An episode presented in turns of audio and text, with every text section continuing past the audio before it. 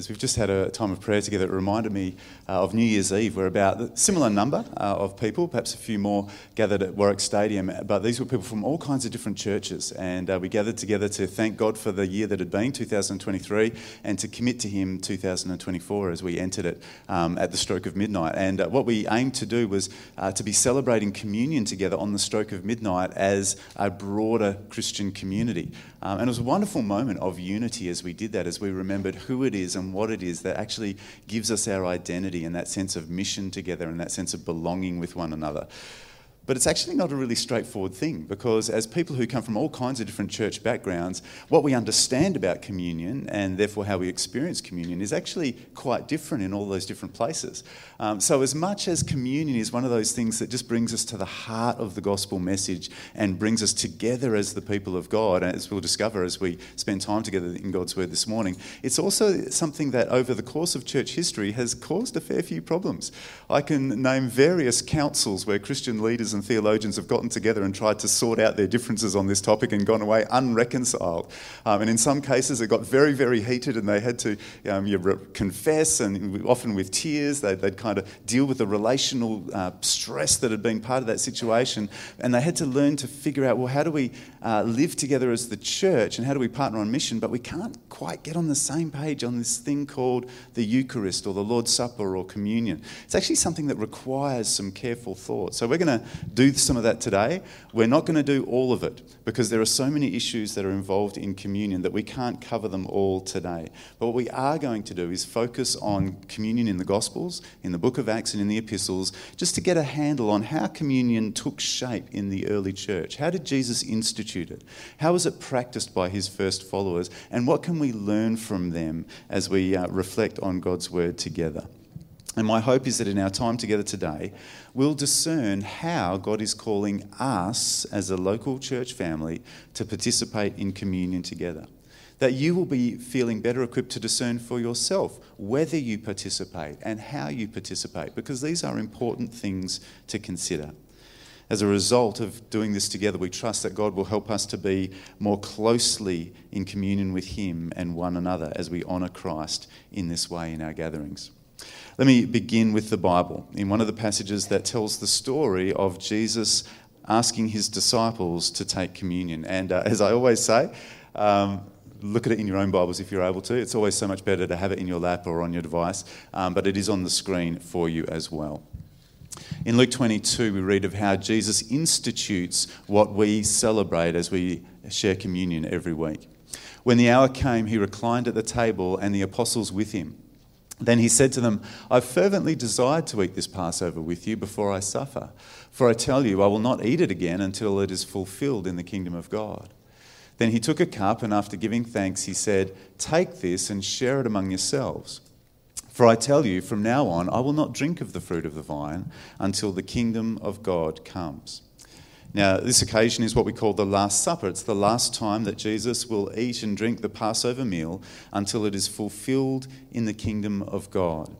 And recognizing that the Lord's Supper or communion was instituted at the Passover matters. The setting really matters. There's some history here.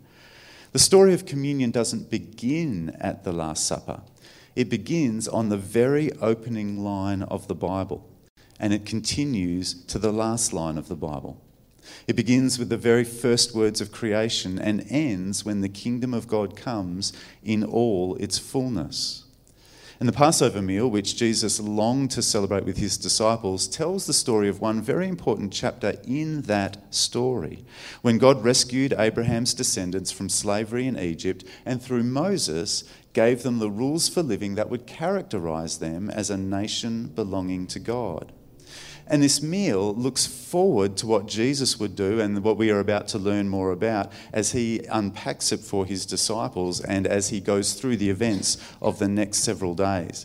But in the very, uh, even in that context of the Passover meal, what we see happening is this regular, through a meal, reenactment and remembrance, one, of how God had saved them as a nation, and two, how they were then to live as a nation that had been saved by God. And that's all really important parts of the Passover story. How did God save us? And then what did He save us to do and be as a result?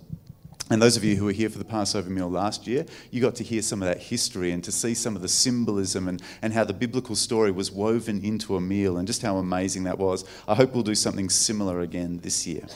But as you look at that passage in Luke 22, there might be something that surprises you a little bit um, as you think about how we take communion and what you see written uh, on the screen in front of you. Um, some of you might have noticed that it says, Then he took a cup, and after giving thanks, he said, Take this and share it among yourselves. And you might be thinking, But hang on, didn't the bread come first? Well, for those who are familiar with the Passover, you'll remember there are four cups that are drunk through the meal. Uh, those cups are very significant and they symbolize different things. This was the first or second of those, but it's not yet communion as we understand it. This is just the part of the Passover where Jesus is explaining the context of what's going on. He's about to institute the Lord's Supper or communion, so we need to read on to see how he does that. And he took bread gave thanks, broke it, and gave it to them, and said, This is my body, which is given for you. Do this in remembrance of me. In the same way, he also took the cup after supper and said, This cup is the new covenant in my blood, which is poured out for you. This is it. This is what we do in communion. We take some bread and we drink from a cup in remembrance of Jesus. And it matters that we think very carefully about this every time we take communion. And we'll come back to the details of what we're remembering in a moment. But let, first, let's listen to Jesus as he finishes what he's saying in this passage. He goes on to say, But look, the hand of the one betraying me is at the table with me. For the Son of Man will go away as it has been determined, but woe to that man by whom he is betrayed. And so they began to argue among themselves which of them it could be who was going to do it.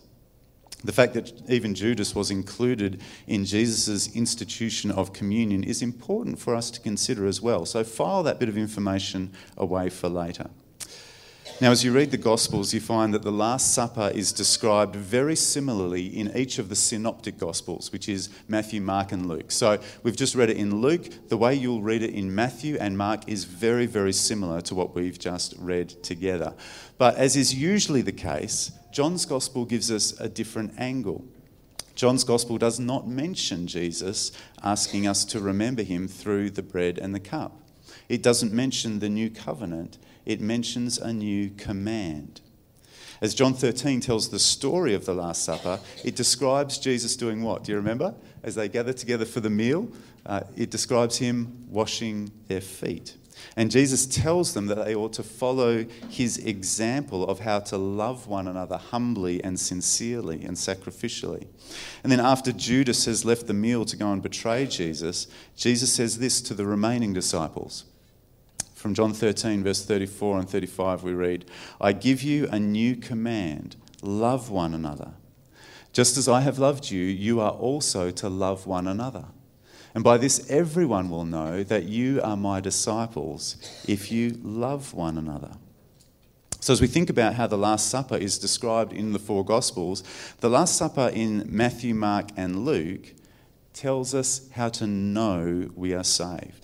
There's a new covenant that Jesus makes between us and God, and it's a covenant that is described, as I said earlier, from the first pages of the Bible to the last. It's a big story, but what it comes down to is this God can accept us into his eternal family on the basis that Jesus has atoned for our sins, which once separated us from God. And Jesus' resurrection is the proof that the penalty for sin has been paid and God will grant eternal life to all who trust in Jesus.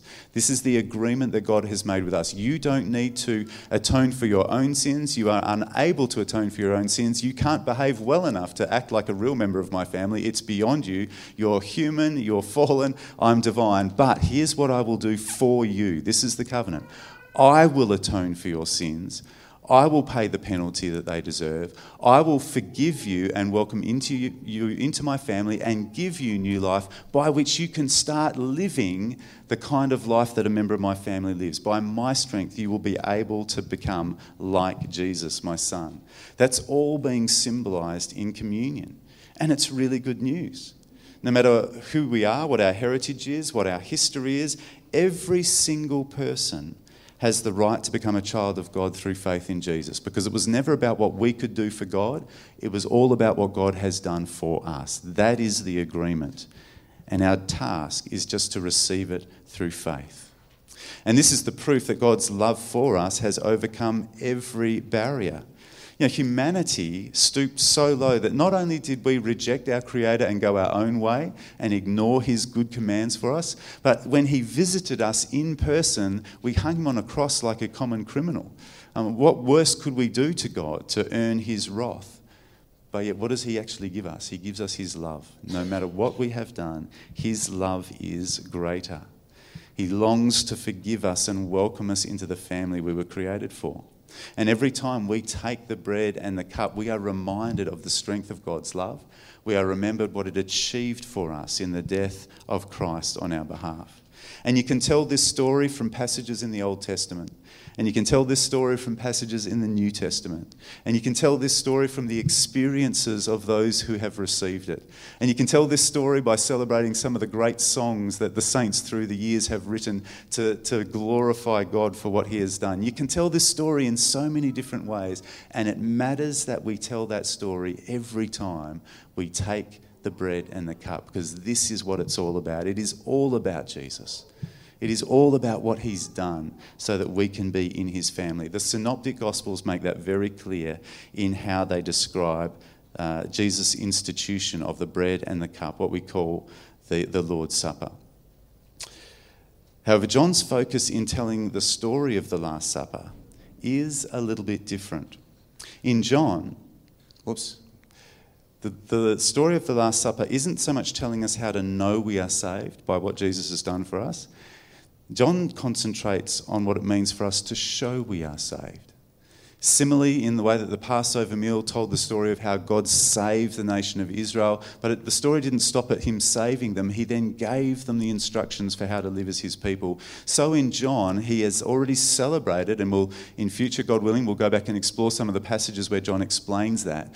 Uh, but having celebrated already in his letter how God has saved us, as he tells the story of the Last Supper, John emphasizes the way that we are meant to then live that way and show we are saved show that we have received this wonderful agreement that we have through Christ.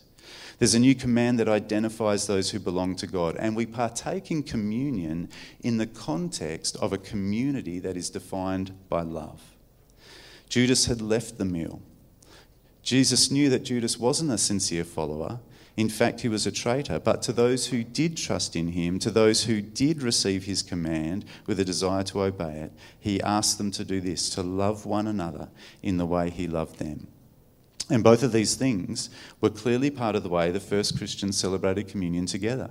They did both of these elements. They proclaimed the Lord's death until he comes, they, they shared the message of what Jesus' death means for us and the relationship we have with God as a result, but they did it in the context of a loving community. And the, both those things were meant to go together. This is the very first description of church life in the book of Acts, and uh, many of you will know this. They devoted themselves to the apostles' teaching and to the fellowship, to the breaking of bread and to prayer. Now, I wonder if when you think of the breaking of bread, your mind might go to a church service similar to what we do, and you might think of communion in the way that we celebrate it. It wasn't actually the way things were done at that time, but we'll continue reading. Everyone was filled with awe, and many wonders and signs were being performed through the apostles. Now, all the believers were together and held all things in common. They sold their possessions and property and distributed the proceeds to all as any had need. Every day they devoted themselves to meeting together in the temple and broke bread from house to house. They ate their food with joyful and sincere hearts, praising God and enjoying the favour of all the people. And every day the Lord added to their number those who are being saved. It kind of sounds to me as I read that passage, and it's always been one of my favourite passages of Scripture, and I've got to be careful because I say that about a lot of passages of Scripture, but it's, the Bible is amazing, isn't it? So you read that and go, oh, I love that. And isn't that exactly what Jesus asked them to do in John 13? Didn't he say to, to love one another as I've loved you? And then you see the church beginning, the Holy Spirit's being poured out on them, enabling them to live like Jesus. They're remembering Jesus as they meet together and they're loving each other in very practical ways. They're providing for each other's needs, they're enjoying having fellowship together, they're savouring together the teaching of the apostles, they're celebrating communion in the context of a shared family meal. And we read that described in a bunch of places through the Bible, um, and we also read it in numerous uh, manuscripts that we have from various uh, uh, you might call them early church fathers, or those who were observing what was going on in the life of the early church.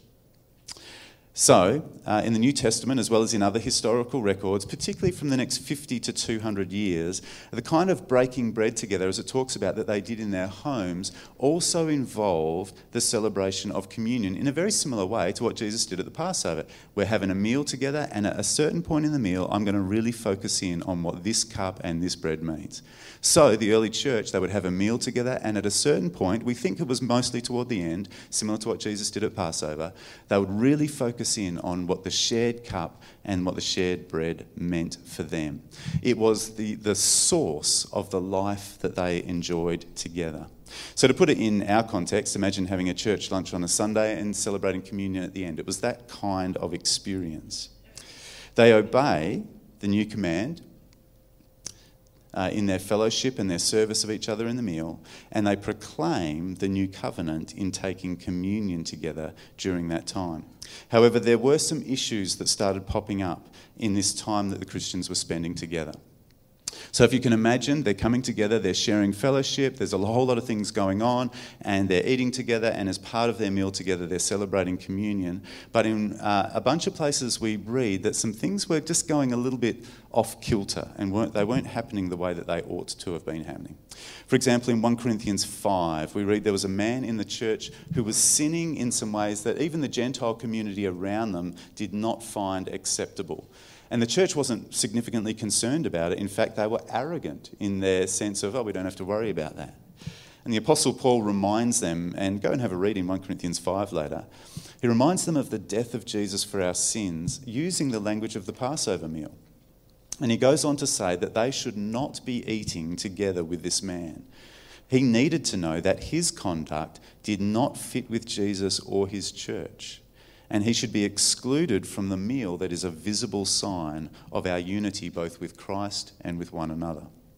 And then later on in chapter 11 of 1 Corinthians, Paul rebukes them for being divided. And you can read more about that back in chapter 3 of his letter. And even though they were divided, they were continuing to celebrate the Lord's Supper without having reconciled those differences. And he goes on to identify the conduct of wealthy people who would go ahead and, and eat their meal without waiting for the whole church to assemble. And they scoffed their own food and they did not share with those who had little. In fact, they'd brought so much that they were even getting tipsy on the wine that they had provided. And he said that if they're too hungry to wait for everyone before eating, they should eat something at home before they come.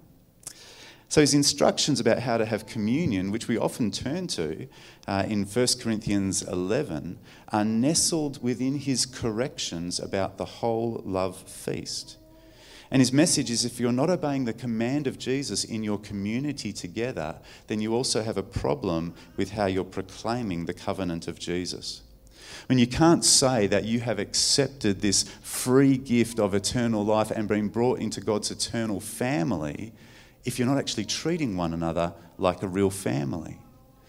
So, as Paul addresses the Corinthians, he's addressing what they do in what they call the love feast, the whole meal that they share together, as well as bringing them back to what communion means, because that's the way that they'll be corrected in all of their community life together.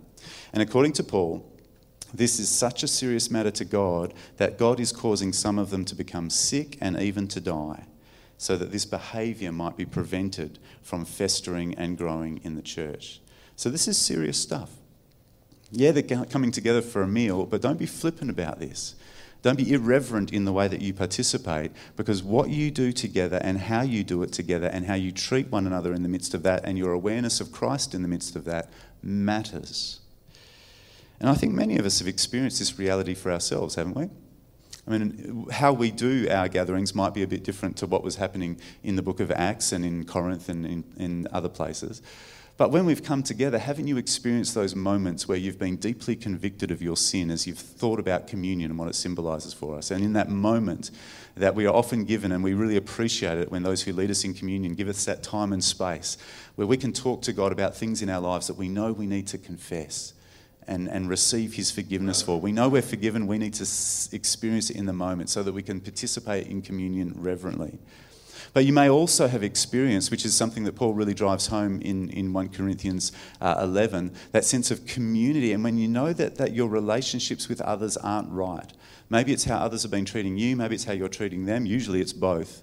Um, and you have that sense of, you know what, I'm not going to participate in communion right now because I'm not in right relationship with my brother or sister right now.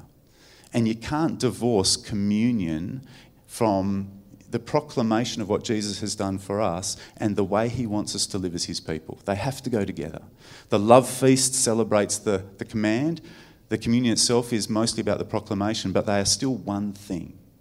And so I, have experienced it, and I reckon some of you have as well, where you've said, you know, I'm just going to let that pass me by today because I need to sort out this love within my church family and make sure there's no barriers there before I can really receive that with gratitude and reverence. And that's exactly what Paul says to the Corinthians that they need to do. Now, about a decade later, we get Jude, who is a brother of Jesus, writing about false teachers. And uh, long subject there, but the false teachers are basically saying, look, when it comes to Jesus, his physical body and blood, that, that wasn't really important. It's what he said that matters. Um, and so naturally, they weren't thinking that communion mattered very much at all because it is all about what Jesus did with his body and his blood.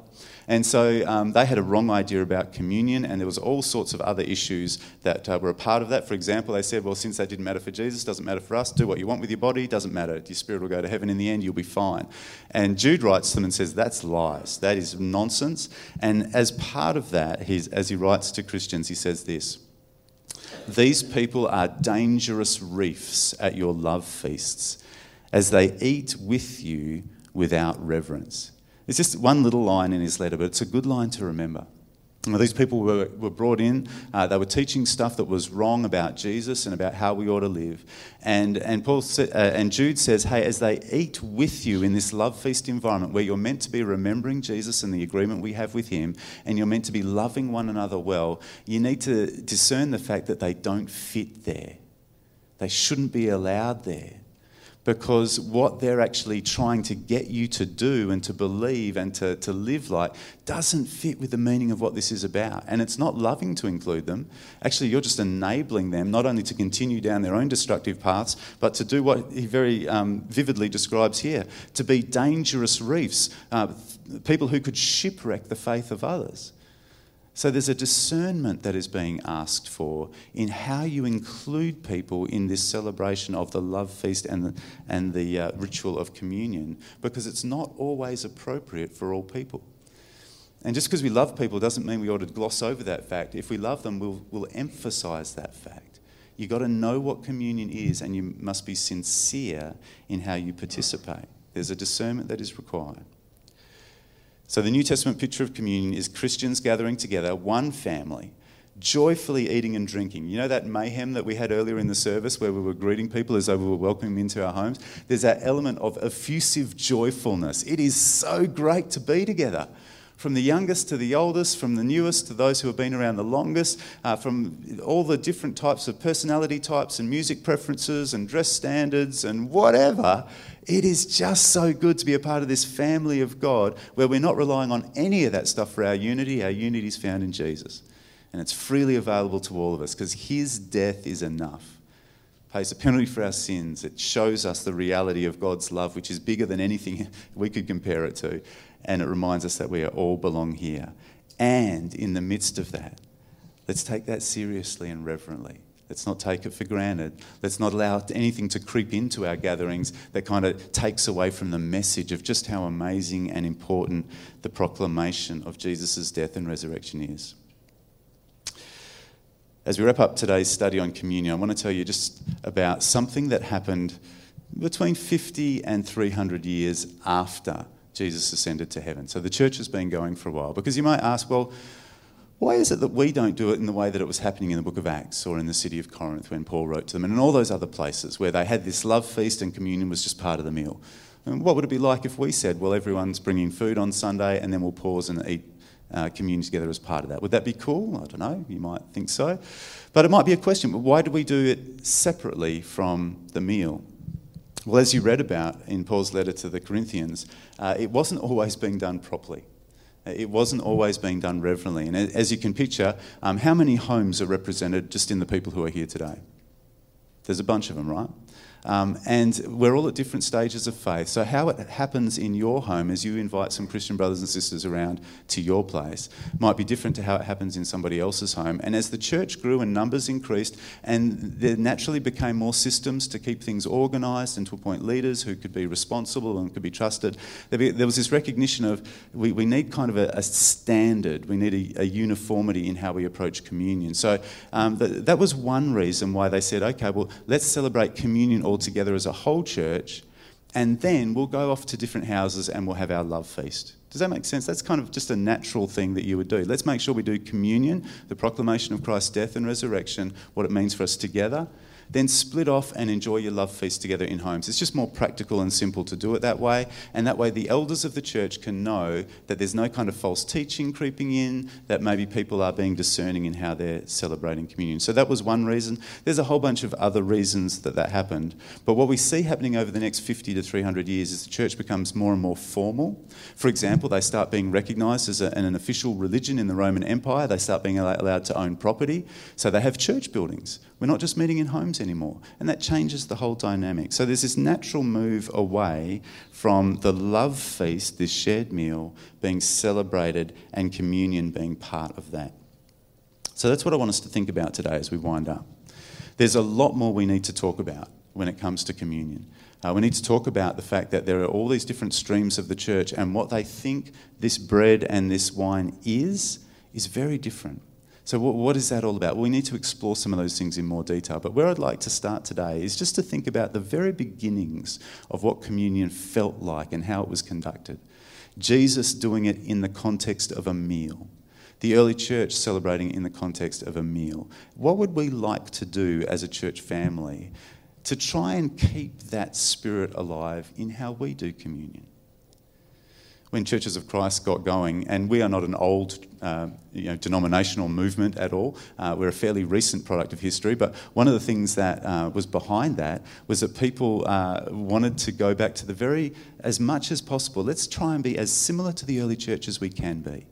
Um, and so that's, that's very much part of our DNA. Now, you've got to be really careful about that just because the Bible describes something doesn't mean it always wants you to copy it. All right? So it doesn't mean just copying everything that they did and the way they did it. But at the same time, we just naturally do what comes you know, normal to us in our culture. And it's really healthy to look at the way the early church did and go, okay, does the Bible command us to do that? In that case, we'll just do it. Um, does the Bible not command it but describe it? And we look at it and go, that would be really cool. I think there's some value in that. In which case, do that too. So that's what we want to do today. Is there's some ways that we've looked back at communion and gone, I kind of like this idea that in communion, we are proclaiming the new covenant. The bread and the cup are all about that. But it's meant to be set in this context where there's this warm, effusive family life. How do we make sure we've got that too? Because if we don't have both happening, we don't have what the early church had. And I think they had something really special. So, what could that look like? What could it look like for us to make sure every time we pass these elements around, we're doing it in this context of I love these people. This is my family. These are the people who helped me out when I was in financial trouble. These are the people who opened their homes when I was homeless. These are the people who asked how I was going when I'd missed several services because I was just feeling so down. This is the group who loves me, and that's the context in which I'm taking this bread and this cup that says, God loves you this much. And He's brought you into a family that can love each other that way too. I think we could take some steps there. I wonder what that will look like for you as you allow the Holy Spirit to convict you about that. Let's pray.